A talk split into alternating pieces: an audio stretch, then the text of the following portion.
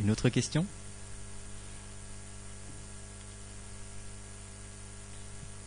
Oui, monsieur?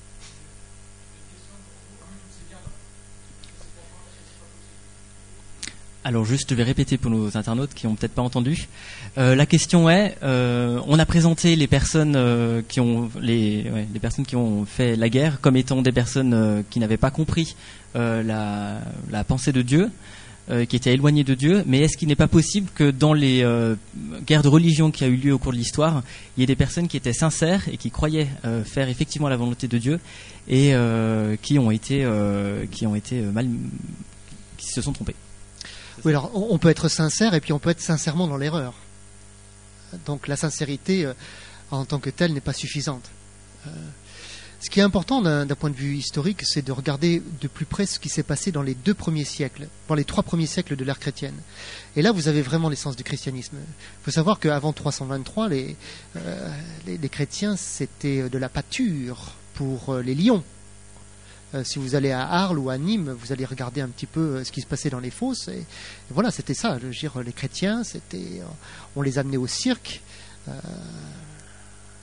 pas pour jongler, pour se faire manger euh, comme des gazelles boiteuses. Euh, ça, c'était la réalité.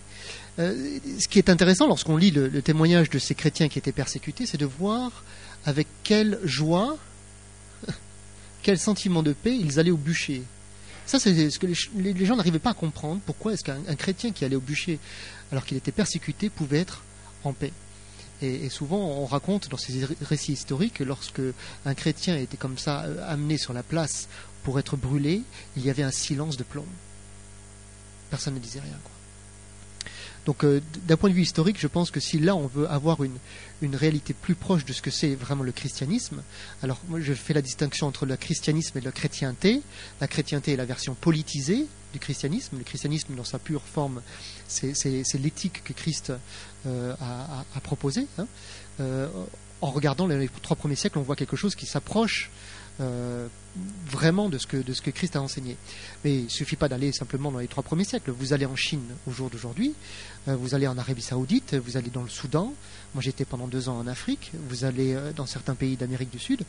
Il faut savoir qu'aujourd'hui, le, le chrétien lambda, il est tout sauf blanc, il parle tout sauf français ni anglais. Le chrétien lambda, il habite, à l'heure actuelle, le centre de gravité, si vous voulez, du christianisme se trouve plutôt en Afrique. Et lorsqu'on regarde comment est-ce que ces chrétiens vivent euh, leur foi dans ces pays où euh, si vous êtes chrétien, on vous coupe la tête, alors c'est, marche bien parce qu'il n'y a pas de récidiviste, si vous voulez.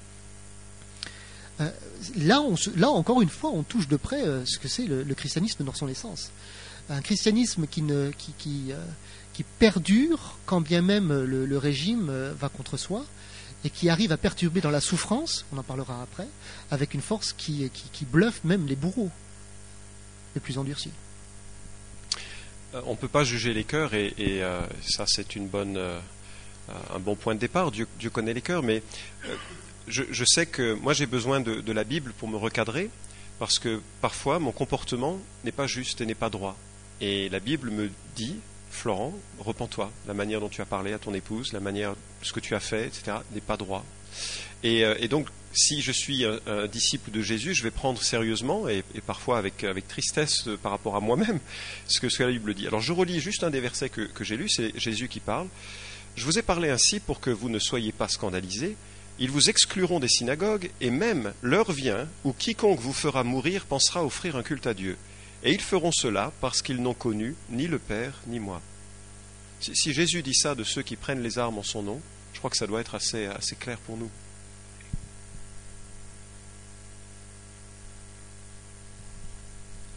Oui.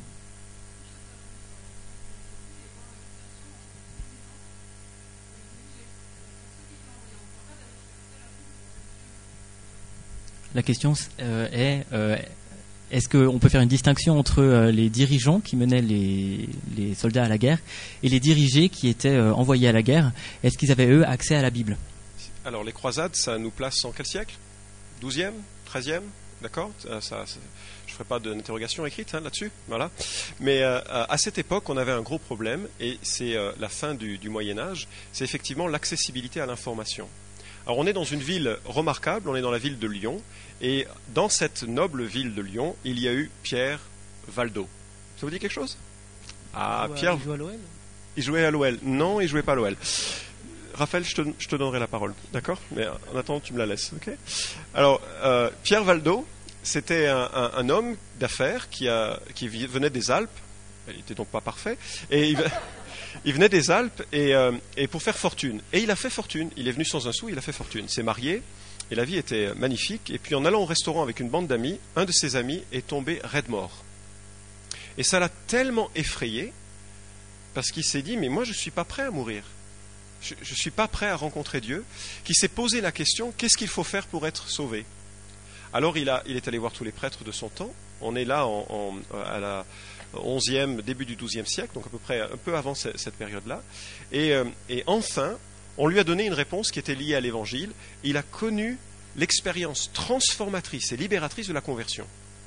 Pas la conversion à une église, la conversion à Jésus. Et ça l'a tellement rempli de paix et de joie qu'il a vendu tous ses biens. Il en a donné une partie à sa femme et à ses enfants parce que sa femme ne le suivait pas dans sa foi. Et puis, il a gardé l'autre partie pour faire traduire la Bible en français. Alors, à l'époque, c'était du provençal. Et euh, euh, c'était euh, un, français qui, qui a permis de faire connaître l'Évangile à toute une population qui était privée d'évangile. Pourquoi?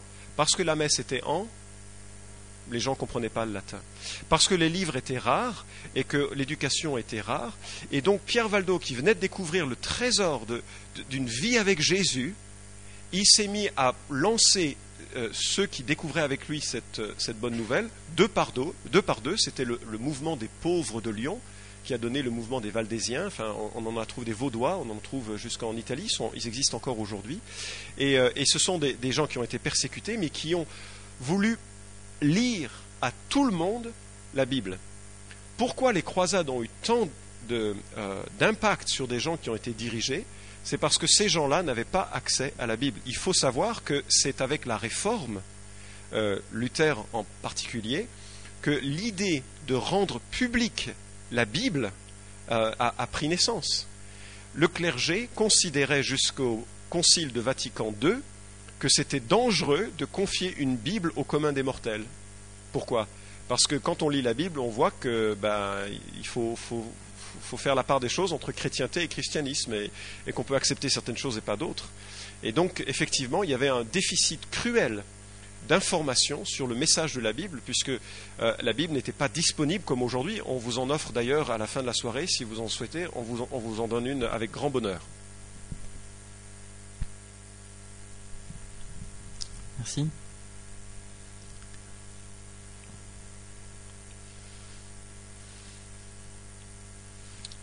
Est-ce qu'il y a d'autres questions?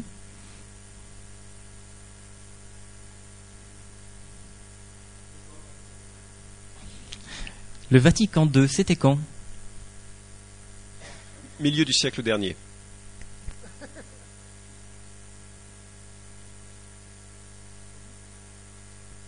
Il me semblait que c'était dans les années 70, hein, 60, euh, Hein? Oui, c'est ça. 62-65. Donc milieu du siècle dernier. Je répète parce que ça venait pas de moi, hein, pour ceux qui sont co- connectés. Une question d'un internaute.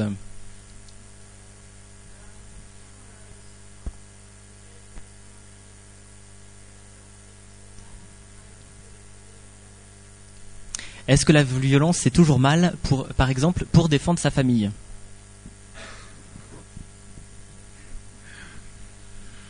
C'est une, euh, une question qui nous ouvre sur presque un autre débat. Je ne sais pas quel est le temps dont on dispose pour euh, respecter le calendrier de la soirée. Il y a un certain nombre de, euh, sentiments comme ça, la colère, la violence, dont on peut se rendre compte qu'elles ont, en fonction de, de ce qui la motive, qu'elles peuvent avoir une signification très différente.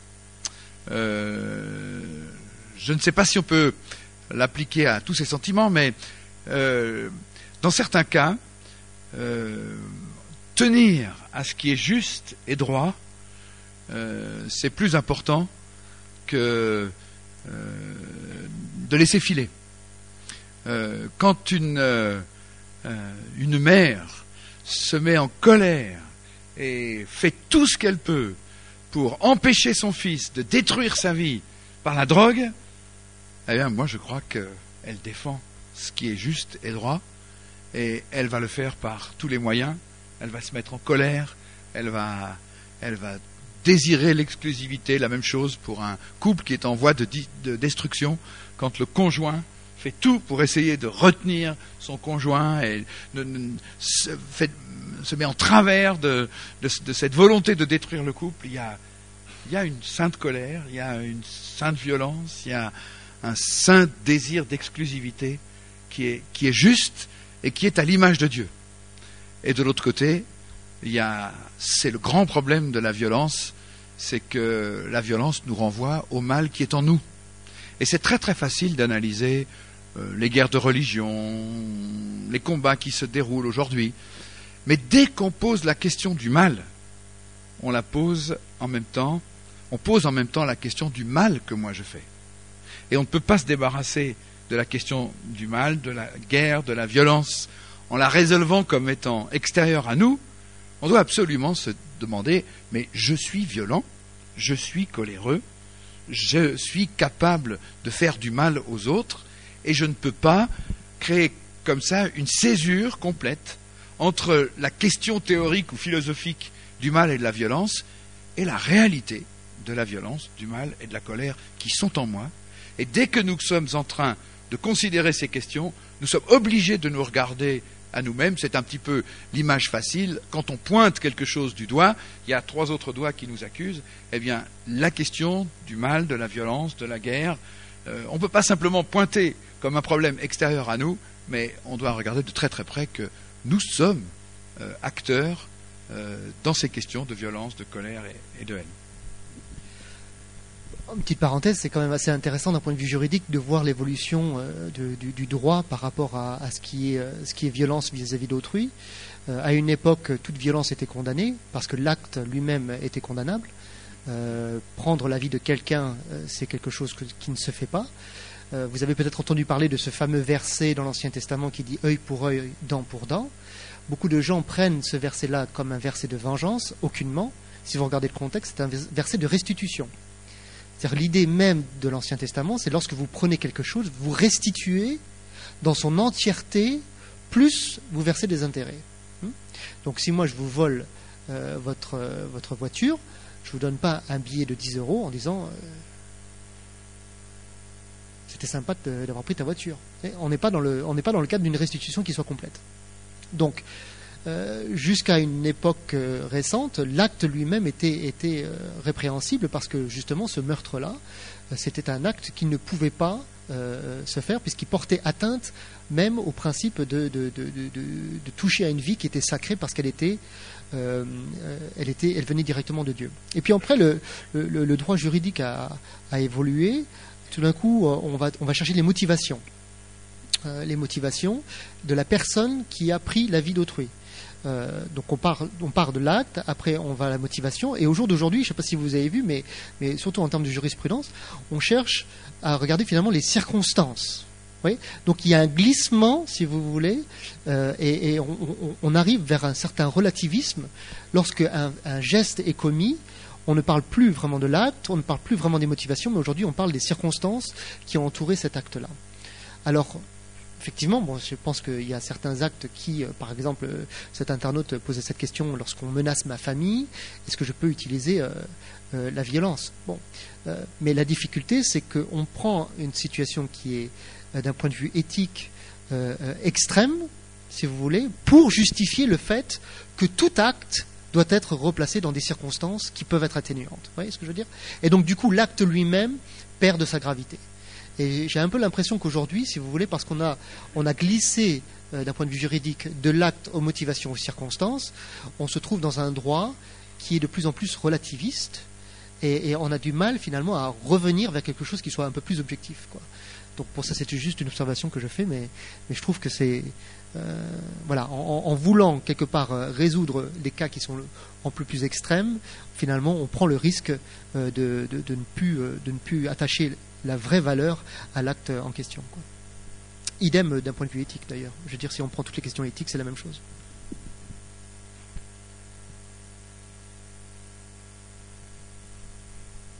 Il nous reste 10 minutes. Donc vous avez largement le temps de poser vos questions. Euh, si tu te bases sur cette horloge là-bas, d'après moi, elle a 10 minutes de retard. Mais tu fais comme tu veux. Hein. Ok, je vais regarder mon portable.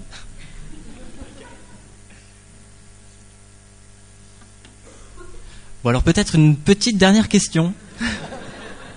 Apparemment, il y a une nouvelle information.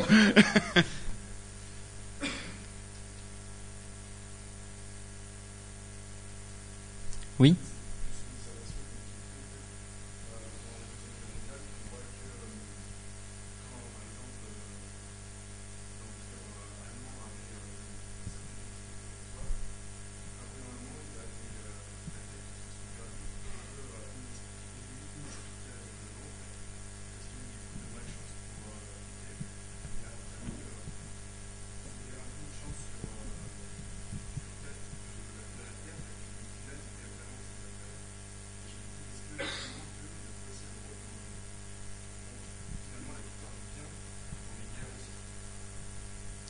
La question euh, fait référence euh, à, la Seconde Guerre mondiale, euh, où il y a des batailles où Hitler avait normalement devait gagner et où en fait il a perdu.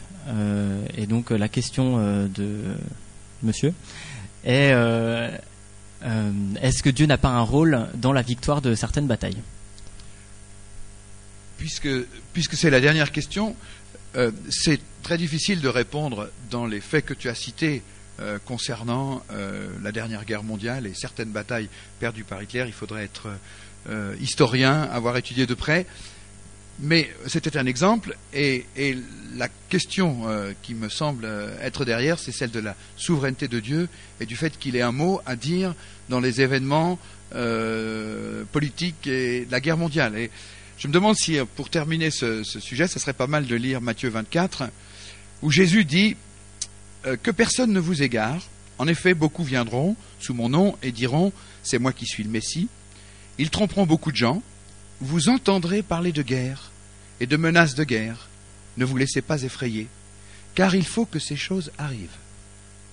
Cependant, ce n'est pas encore la fin. Une nation se dressera contre une nation, et un royaume contre un royaume. Il y aura en divers endroits des famines, des pestes et des tremblements de terre. Tout cela sera le commencement des douleurs. Alors vous livrera-t-on à la persécution, on vous fera mourir, vous serez détestés de toutes les nations à cause de mon nom, beaucoup trébucheront, etc. Et Jésus dit un peu plus loin, à cause de la progression du mal, l'amour du plus grand nombre se refroidira, mais celui qui persévérera jusqu'à la fin sera sauvé. Cette bonne nouvelle du royaume sera proclamée dans le monde entier pour servir de témoignage à toutes les nations. Alors viendra la fin. Il me semble que dans ce texte, on voit très très bien que s'il y a un certain nombre de choses qui sont choquantes, difficiles à déchiffrer, difficiles à apprécier pour nous, il y a un Dieu souverain qui maîtrise, qui contrôle le cours de l'histoire, qui contrôle un certain nombre de choses qui restent pour nous euh, presque agressantes, presque difficiles à, intégrer dans notre euh, système de pensée, dans notre système de valeurs, dans notre éthique personnelle. Et pourtant, Jésus est en train dire, euh, le Père sait parfaitement où il va. Le Père sait quelle heure il est. Et un certain nombre de choses sont difficiles à comprendre et à aborder pour nous, mais c'est le temps où Dieu prépare la fin de toute chose. Oui, c'est vraiment une, une, question quelque part complexe. Comment est-ce que Dieu peut régner et en même temps sans être coupable des événements qu'il permet? Et là, il n'y a que Dieu qui peut être Dieu. Enfin, il n'y a que Dieu qui est Dieu. Enfin, vous voyez ce que je veux dire? Non, pas trop? Je vais vous donner juste pour rendre la, tête un petit peu euh, effrayée par, euh, par, les dimensions. Dieu est capable de régner sans pour autant euh, violer la liberté des individus. C'est ça qui, est choquant. Et dans la Bible, on a par exemple, à propos d'une guerre, Dieu dit à, à Nebuchadnezzar, Si vous cherchez un nom un jour pour un enfant, Nebuchadnezzar, c'en est un. Il y en a de moins en moins qui le prennent, mais Nebuchadnezzar, c'était un roi babylonien qui a envahi des, euh, des territoires. Et Dieu dit, tu as été pour moi un marteau, des armes de guerre. J'ai martelé par toi des nations, j'ai détruit par toi des nations. C'est Dieu qui dit ça. Et à la fin, il dit, mais je rendrai à Babylone et à tous les habitants de la Chaldée tout le mal qu'ils ont fait sous vos yeux. Donc Dieu, d'une certaine manière, a un projet, et pour autant, euh, les hommes et les femmes sont libres et responsables devant ce Dieu souverain pour leurs actes, et un jour, ils en rendront compte. C'était donc la dernière question, la dernière réponse pour ce thème. On va clore euh, ce thème. Euh, on va, avant de passer au, thème suivant, qui est euh, Dieu et la souffrance, je vous propose juste de faire une petite pause de une ou deux minutes, juste pour s'aérer un petit peu euh, l'esprit. Euh, dire un petit mot à son voisin, je sais pas ce que vous voulez. Juste ne, sortez pas trop de la salle parce qu'on va reprendre vraiment dans deux minutes. Voilà, pause.